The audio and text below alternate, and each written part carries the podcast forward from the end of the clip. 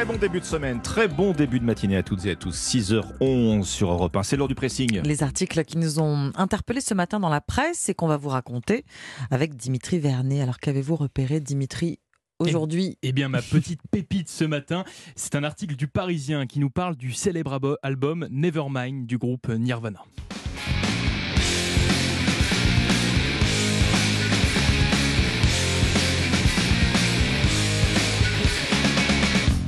Oblin, Alexandre, ça vous parle forcément. Ah bah oui, et je me disais, si vous hésitiez à vous réveiller euh, ce matin, bah voilà, C'est au moins c'est au moins voilà une chose de faite. hein. Voilà. Tout de suite. Nevermind, le premier album du groupe sorti en 1991, qui s'est vendu à plus de 30 millions d'exemplaires, devenant une référence rock.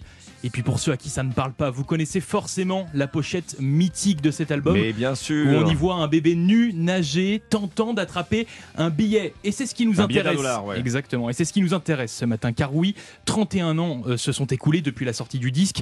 Et le bébé présent sur cette pochette est devenu un adulte. Photographié alors qu'il n'avait que 4 mois, Spencer Eldon de son nom, a déposé une plainte fin août Mm. 2020, puis une seconde en janvier 2022, se disant victime d'exploitation commerciale d'images à caractère pédopornographique. De plus, il assure n'avoir jamais reçu de compensation financière pour la photo et assure que ses parents n'avaient pas donné d'autorisation pour utiliser son image de cette manière. De ce fait, il réclame 150 000 dollars de dommages et intérêts de la part de chacune des 15 personnes qu'il à poursuivait. chacune. Eh oui, Ah, donc 150 je 000 laisse- fois 15 donc. et donc Ouais. je vous laisse faire le calcul, ça représente plus Bah, bah, de c'est 2 2 millions, millions. ouais, exactement.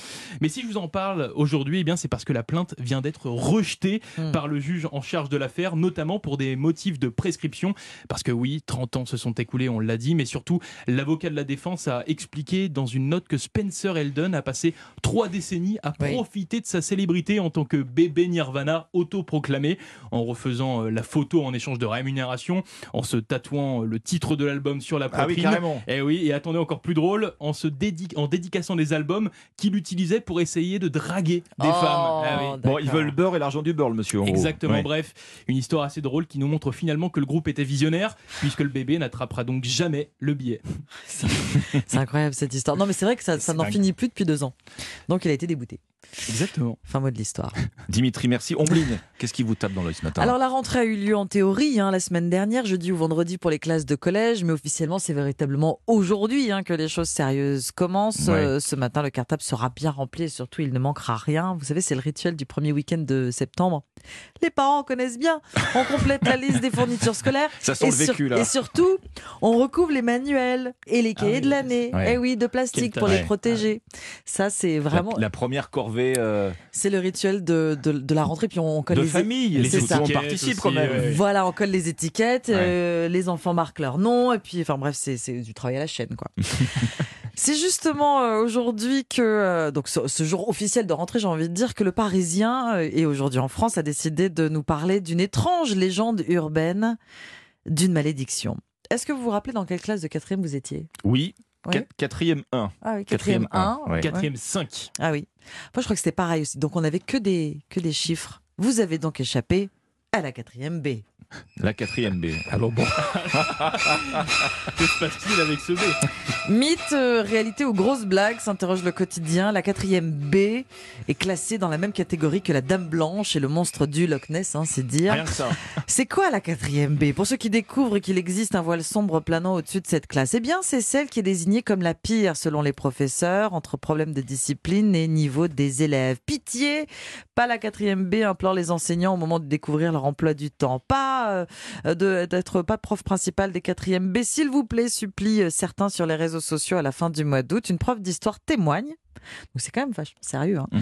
Et elle semble convaincue qu'il existe un truc mystique avec cette classe. Elle décrit une année scolaire proche de l'enfer, entre injures, brouhaha, boulettes de papier et des élèves qui travaillent moins bien. Alors comment expliquer cette euh, réputation de la quatrième B? Il n'y a pas vraiment de raison finalement. C'est surtout aujourd'hui une blague récurrente, une expression pour désigner une classe compliquée. On ne sait pas vraiment d'où ça vient et surtout, il n'existe évidemment aucune étude qui dit Bien que sûr. la quatrième B est la classe punition pour les professeurs. D'ailleurs, le discours du côté des anciens élèves n'est pas tout à fait le même. Pour eux, c'était plutôt sympa d'être en 4e B. Ils se rappellent en général avoir bien rigolé et avoir, euh, été perçus comme les ados les plus cools de la récré. Bon. C'est peut-être là le problème. En fait, ils se rejoignent. S'ils ont bien rigolé et les profs n'étaient pas contents, à mon avis, on parle effectivement de la même classe. Pitié, pas la 4e B. C'est aujourd'hui en France. Bon, euh, mais, eh, le film d'horreur. Horreur. Le film d'horreur. Message de solidarité quand même hein, pour Bah tous oui. les élèves de 4e B et leurs parents qui nous écoutent ce matin ça. sur Europe Mais ils ont 1. l'air plutôt contents, les élèves, finalement, Bah oui. d'être dans cette classe. Tout va bien se passer. Bah, Il y, y a des avions qui planent. C'est ça. Alexandre, c'est à vous. On se calme. Ah. Moi, alors Dimitri, je vous vois Je grimacer. B, Moi, hein, pourtant. j'adore, j'adore Nirvana. Je vous rassure tout de suite, mais on se calme. Est-ce que vous êtes calme, Dimitri? Assez, Ombline, est-ce que vous êtes calme? Très placide. Bon, alors vous n'êtes peut-être pas concerné, mais si on arrêtait de s'agiter, sage proposition ce matin dans les pages du Figaro, parce que c'est dur hein, parfois de, de trouver l'échappatoire à cette agitation permanente de nos existences. On retrouve un quotidien surchargé après des vacances Mm. hyper actives. Or, pourquoi elles sont souvent trop actives, euh, les vacances? Eh bien, pour avoir quelque chose à raconter au retour. Ah, mais bien la sûr, carte postale. aux amis, à la famille. C'est ça le problème dans nos vies, nous dit ce, ce psychologue dans les pages du Figaro. L'intensité aujourd'hui est extrêmement valorisée. C'est tellement vrai que du coup le calme, eh bien, c'est associé au vide, à l'ennui, au silence et finalement à la mort. Alors on remplit, mais oui, loin quand même. à tout prix, on remplit après métro boulot dodo, eh bien c'est info resto vélo ou bien judo. Nous voilà shootés au cortisol. Vous connaissez cette hormone du stress qui a l'avantage en tout cas de donner de l'énergie, mais qui nous rend à la fin incapables de débrancher naturellement. Alors qu'est-ce qui nous pousse à toujours accepter un apéro par exemple Mm. après une journée de boulot éreintante? Je vous vois rigoler, je crois que vous avez une petite idée sur le fait d'accepter un apéro. Pour avoir raconté quelque chose. Alors que pourtant, oui, le calme, nous dit ce psychologue toujours, est une nécessité biologique. Une étude qui est citée dans le quotidien ce matin conclut qu'il contribue même à réduire le taux d'inflammation de l'organisme. Mais ça ne s'arrête pas là. Le calme, l'aptitude à la contemplation des choses, ça facilite aussi la réflexion et l'apprentissage. Alors c'est pas forcément la méditation dans un monastère au Népal. hein. Mm. Euh, ça peut être euh, du bricolage, du jardinage, de la marche, loin des écrans en tout cas, hein, très important, et de leur flux incessant de vidéos. C'est retrouver son libre arbitre, retrouver la maîtrise de son emploi du temps. C'est finalement, nous dit ce psychologue, une expérience plus fine du plaisir et un bonheur que l'agitation ne permet pas. Voilà, je vous livre ça ce matin pour commencer la semaine. À méditer Soyons alors. calmes. Soyons calmes. À méditer. Merci beaucoup, Alexandre.